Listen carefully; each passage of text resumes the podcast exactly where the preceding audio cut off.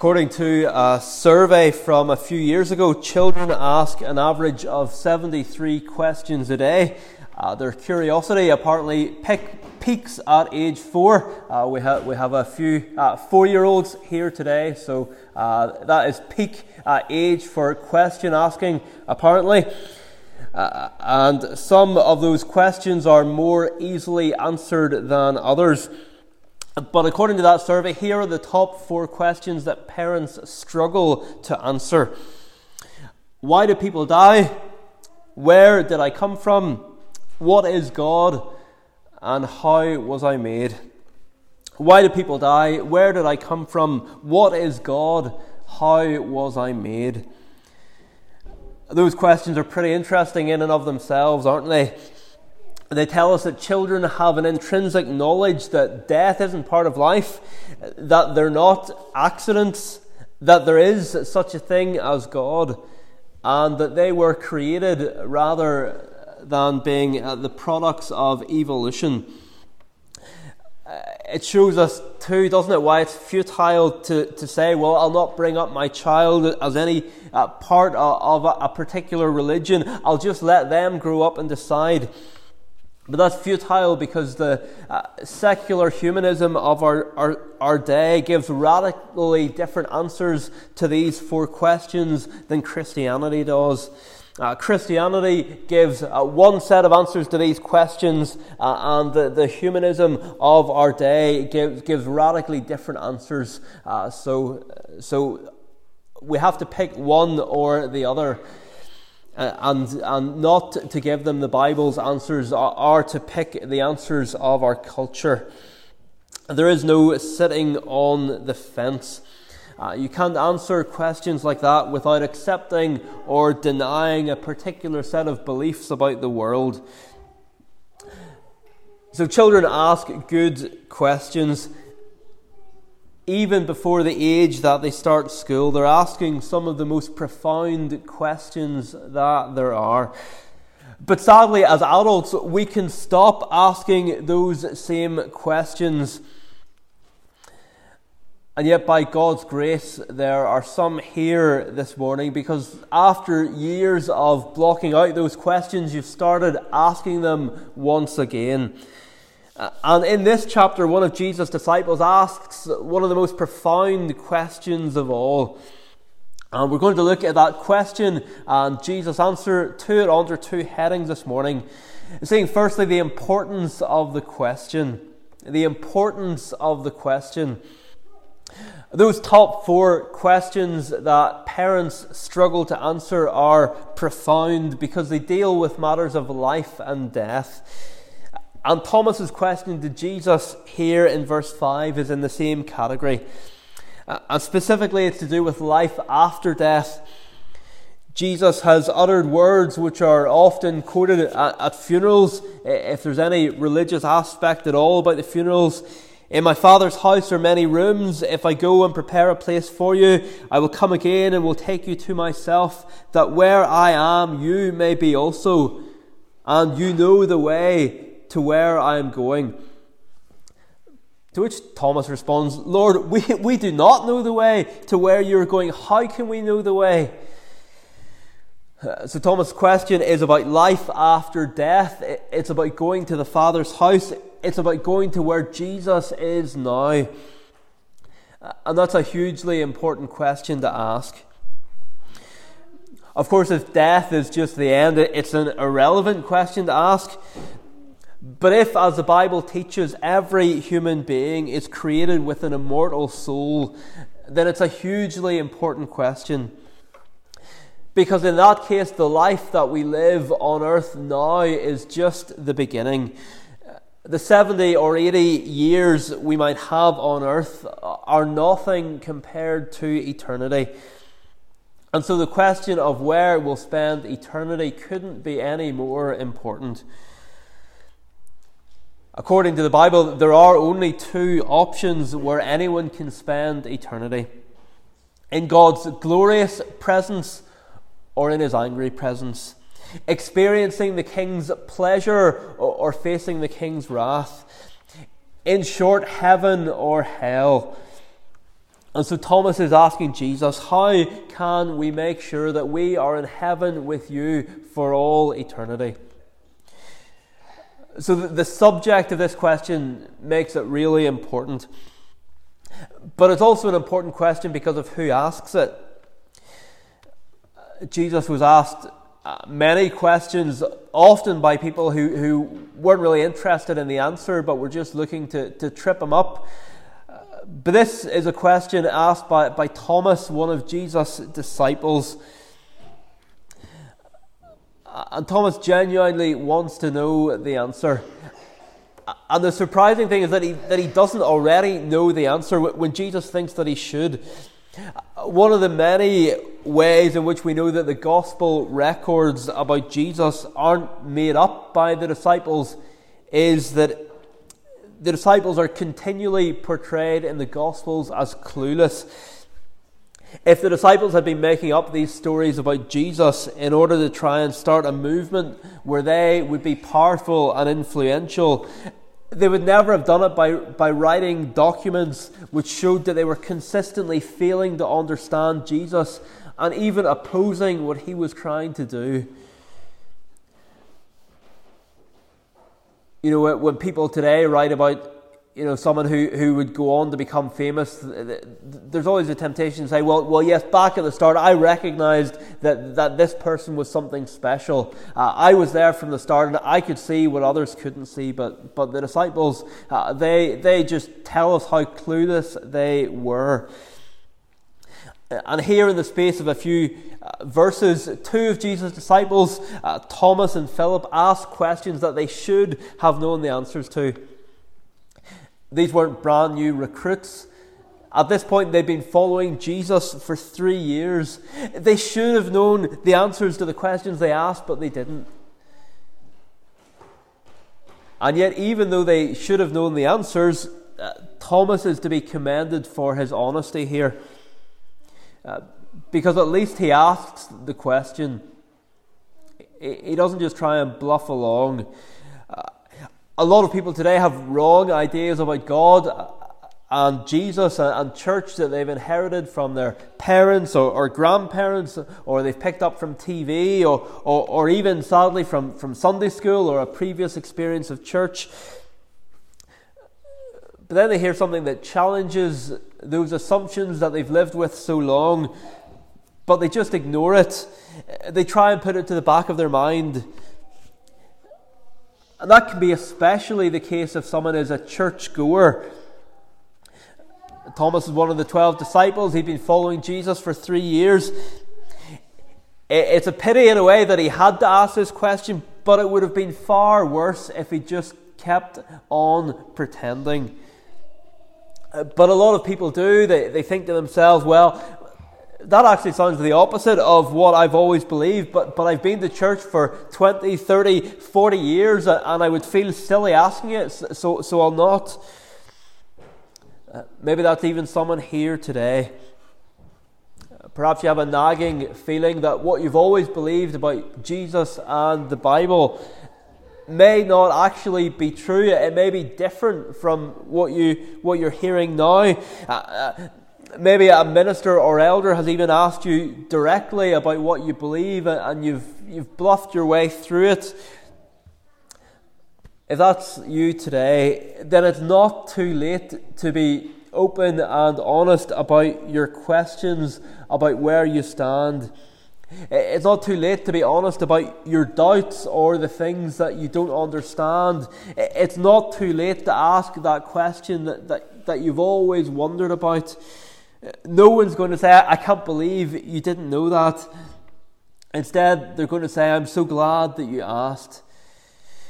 But just continuing to muddle along won't help anybody. Eternity is at stake. Thomas left it late to ask this question to Jesus. Eternity, or the crucifixion was just around the corner.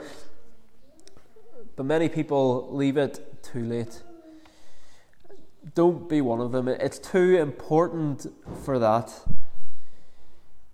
So, firstly, the importance of the question. Secondly, Jesus is the only answer. Jesus is the only answer.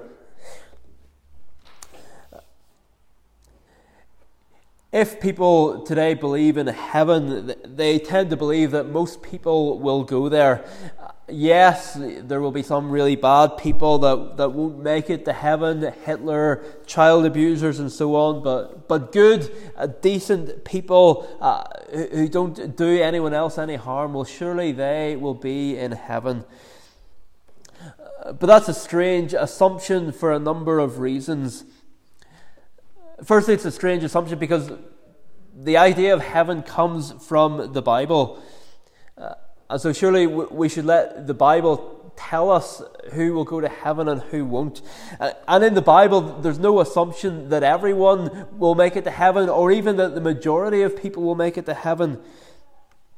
Jesus says elsewhere, For the gate is wide and the way is easy that leads to destruction, and those who enter it by are many. But the gate is narrow, and the way is hard that leads to life, and those who find it are few. Jesus himself says that many are going to eternal destruction, and few are going to eternal life. And so, if you ever wonder, well, well, can Christianity really be true? Can the Bible really be true if so few people believe it? Well, actually, Jesus says it's only going to be a few people who are going to believe it. The idea that most people will make it to heaven is also a strange assumption because we know our own hearts. Deep down, we know that we, we fail to live up to our own standards at times, never mind God's. And above all, it's a strange assumption because if heaven was so easy to get into, then Jesus wouldn't have needed to come. If heaven was for all good, decent, respectable people, then Jesus wouldn't have needed to come. And that brings us to Thomas's question in verse 6. Thomas has asked, How can we know the way to God? How can we know the way to where you're going? And Jesus replies, There's only one way. Only one way. One of the most frustrating things about the A77 being closed is that there aren't good alternate routes.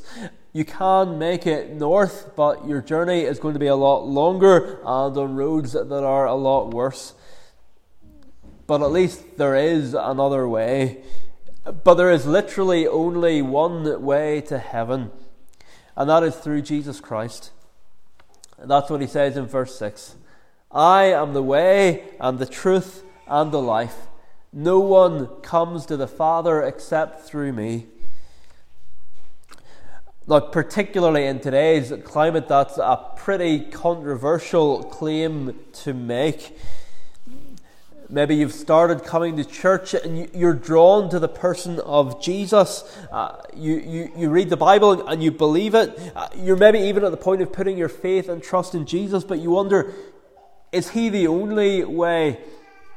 What if I had encountered another religion instead? Or what if I listened to, to someone else who, who knocked on my door? Would, would their way not, not perhaps be valid as well? Is it not intolerant to claim that no other philosophy or religion or set of beliefs will get you into heaven, but only trusting in Jesus Christ? But ultimately, what it comes down to is do you think Jesus Christ is trustworthy? From all that, that you know about Jesus, from all that you've read about him in the Gospels, uh, from all that you've seen elsewhere in the Bible of prophecies being fulfilled, do you think Jesus is lying here when he says that he is the only way? Surely you don't from all that we know about him in the rest of Scripture, from, from the wisdom uh, we see from him every time he opens his mouth, from, from the compassion that he shows to those around him. Surely we're not going to look at these words of the Lord Jesus and say, uh, say that he's lying. But that is what, what many people are, are saying when they say Jesus isn't the only way to God. They're calling him a liar. So when he says here that he is the truth, do you believe that he's speaking truth? When he says that he is the way, will you say that there is another one? When he says, No one comes to the Father except through me, will you say that actually, Jesus, you're wrong? There are alternate routes. There is another way to your Father. Tragically, most people simply don't believe Jesus. In fact, I would go as far to say that most churchgoers in Scotland today don't believe Jesus. They think there is another way to heaven, and that way is through living a good life, going to church, joining a church, giving money to charity, and so on. Uh, and that's nothing new. Jane Austen, uh, the famous novelist, died in 1817. Uh, her brother put the following on, on her tombstone. He, he said that her family were consoled that her charity, her devotion, her faith, and her purity rendered her soul acceptable in the sight of her Redeemer. So he's saying that a combination of charity, devotion, faith, and purity made her acceptable to God. Sounds reasonable. It's basically what every other religion in the world teaches, but not Christianity. Christianity teaches that it's only what Jesus has done on the cross that makes us acceptable to God, not anything that, that we've done. Christianity teaches that the, the way to God has been closed by our sin.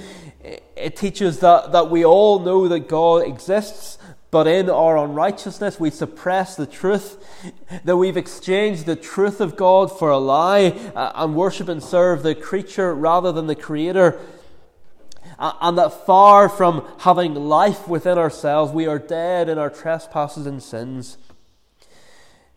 And there's absolutely nothing we can do to change that. The gospel of Jesus Christ begins by telling you that you're far worse than you ever imagined. But it also goes on to tell you that you can be far more loved than you ever dreamed. But the only way is through Jesus Christ for those who will repent of their sins and put their trust in Him. It's not about what we can do. It's not about our religious affiliation or devotion. It's not about living a good life. The only way to God is through Jesus. So, are we saying there, there's no place for, for good works in the Christian life?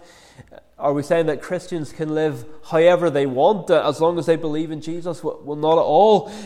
But those good works come after God saves someone, not before. They're done out of gratitude for what has already taken place, not as a way to try and earn God's favour. And obedience to God also serves as evidence as to whether we're really His people or not. So many people in Scotland think of themselves as Christians because they were born in what would have been termed a Christian country. So many people in Scotland think of themselves as Christians because they've been baptized. So many people in Scotland think of themselves as Christians because they're members of a Christian church. So many people think that they are Christians because they're more religious than their friends. But what does Jesus say? Well, going down to verse 15, he says, If you love me, you will keep my commandments. Or verse 21 Whoever has my commandments and keeps them, he it is who loves me. If someone is a true follower of Jesus Christ, they will do what he says. Not perfectly, of course, none of us can do that, but the pattern of their life will be a pattern of obedience rather than disobedience. And one particular way that this I am saying of Jesus uh, calls us to obey him is in the whole area of truthfulness. If Jesus is the truth, then how badly do we misrepresent him if we say things that aren't true? We might not deliberately lie, but if we state things as facts that aren't, even if we've read them somewhere, heard them somewhere, uh, and we're convinced that they're true, if they're not true, then that's misrepresenting Jesus. We should be very careful about making confident claims about things that we don't know very much about. things that we can't verify. Or if we accuse someone else of, of telling lies, whether someone we know or, or someone on the news, if we are wrong in what we say about them, that is a serious thing too. Even if we completely disagree with someone's position, as Christians, we can't argue against them using arguments that aren't true. Neither can we try and discredit them by saying things about them that we don't have evidence for. Because if we say something about someone that isn't true, then it's slander, even if we're convinced that it's true. And how often do we, do we say that by, by uh, claiming that we know what someone's motives are? We say that they're only doing that because, but do we really know why, why they're doing it? And even if we're in an argument with someone who is, is clearly in the wrong, if we're arguing for the, the, the, Bible and they're arguing against the Bible, to go beyond the truth in what we say, uh, to try and bulk up our argument, that is actually doing the work of the father of lies. It's not doing the work of the one who said, I am the way and the truth and the life. If Jesus has been at work in our lives by his Spirit, then he will be transforming our speech, both, both what, we, what we say out loud or what we, what we write online. So, as followers of Jesus, we need to be careful uh, with what we say. Uh, Jesus says elsewhere, I tell you that on the day of judgment, people will give account for every careless word that they speak. And verse 22 sadly reminds us that, that among God's people there will always be those among, among them who look the part, who sound the part, but who aren't really saved. Because verse 22 reminds us of the existence of Judas Iscariot. It's the other Judas who's speaking here. Uh, John is careful to tell us that this isn't Judas Iscariot, but, but uh, we have here the mention of the name of the one who would betray Jesus. There have always been those among God's people who, who say the right things, who, who uh, do many of the right things, but their heart is not in it. Uh, and sooner or later, that usually becomes pretty clear. But why would you want to pretend? Uh, why would anyone want to go through the motions? Following Jesus is the greatest life that there is. Yes, the Christian life is hard, but it's also full of joy. Christians are described by the Apostle Paul as those who are sorrowful yet always rejoicing. Christianity isn't about living a miserable life now in the hope of inheriting heaven later on. It's about living a joy filled life now, despite the suffering and the hardships, and then living forever in God's presence with all the suffering at an end. Thomas à Kempis paraphrased Jesus I am saying here like this back in the 1400s Follow me, I am the way, the truth, and the life. Without the way, there is no going. Without the truth, there is no knowing. Without the life, there is no living. I am the way you must follow, the truth you must believe, the life for which you must hope. I am the indestructible way, the infallible truth, the never ending life. When Jesus says, I am the life, he means that he gives us that life even now. That's the reason he came, that we would no longer follow the way that leads to death, but find the way that leads to life. For God so loved the world that he gave his only Son, that whoever believes in him should not perish, but have eternal life. Have you found that life? We can know it even now. And as we draw things to a close this morning, having looked at Thomas's question here uh, and Jesus' answer to it, I want to finish by looking at, at some words that, that Thomas says quite a few chapters later in John's Gospel, but only a few days later. It, comes almost at the end of John's Gospel, after Jesus has died and risen, uh, uh, and yet it's just a, few days after what happens here. Thomas get, gets a pretty bad rap from a lot of people. Uh, he's often known as Doubting Thomas. He wasn't there the first time Jesus appeared to his disciples after the resurrection. And he says that he's not going to believe until he can touch the mark of the nails by which Jesus hung on the cross. Remember, the disciples were the first skeptics of the resurrection. They needed as much convincing as anyone else that Jesus had risen from the dead, maybe even more so. Uh, but Thomas, he's not there. He doesn't see it with his eyes. He doesn't believe. And so he's known as Doubting Thomas. But maybe we'd be more justified in calling him Believing Thomas. Because in many ways, what Thomas says in chapter 20, 28 is the high point of John's gospel. Thomas, a, a Jew who believes that there is only one true God, stands before Jesus of Nazareth and says, My Lord and my God. That is an astonishing thing. And Jesus doesn't rebuke him for it. We see elsewhere in the Bible, uh, people try and worship angels, people try and worship some of the apostles, that they're rebuked, they're told to get on your feet. Uh, Jesus doesn't do that here. Uh, rather, he accepts Thomas's worship. Thomas says to Jesus, My Lord and my God, and, and Jesus accepts his worship. People try to patronize Jesus by saying that he was a good man who never claimed to be God. Uh, but he did. He accepted the worship due to God alone. And this is the high point of John's gospel. It's the point that Thomas got to by God's grace. And, and by God's grace, it's the point that all of us need to get to as well.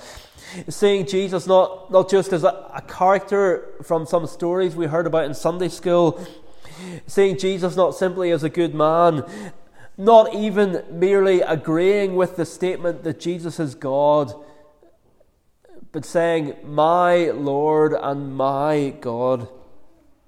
Seeing Him as the center of our universe and basing our life around Him. Jesus is, is like the sun.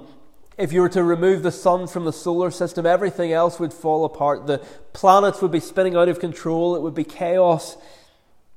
And it's the same with a life lived without Jesus at the center. Sometimes the chaos there is on the outside for everyone to see, sometimes it's the hidden distress on the inside, but either way, life without the sun is chaos. Uh, some of you know too well what that's like, but by God's grace, you've now started out on a different path. As human beings, we're all by nature cut off from God. There is a way back, but only one way.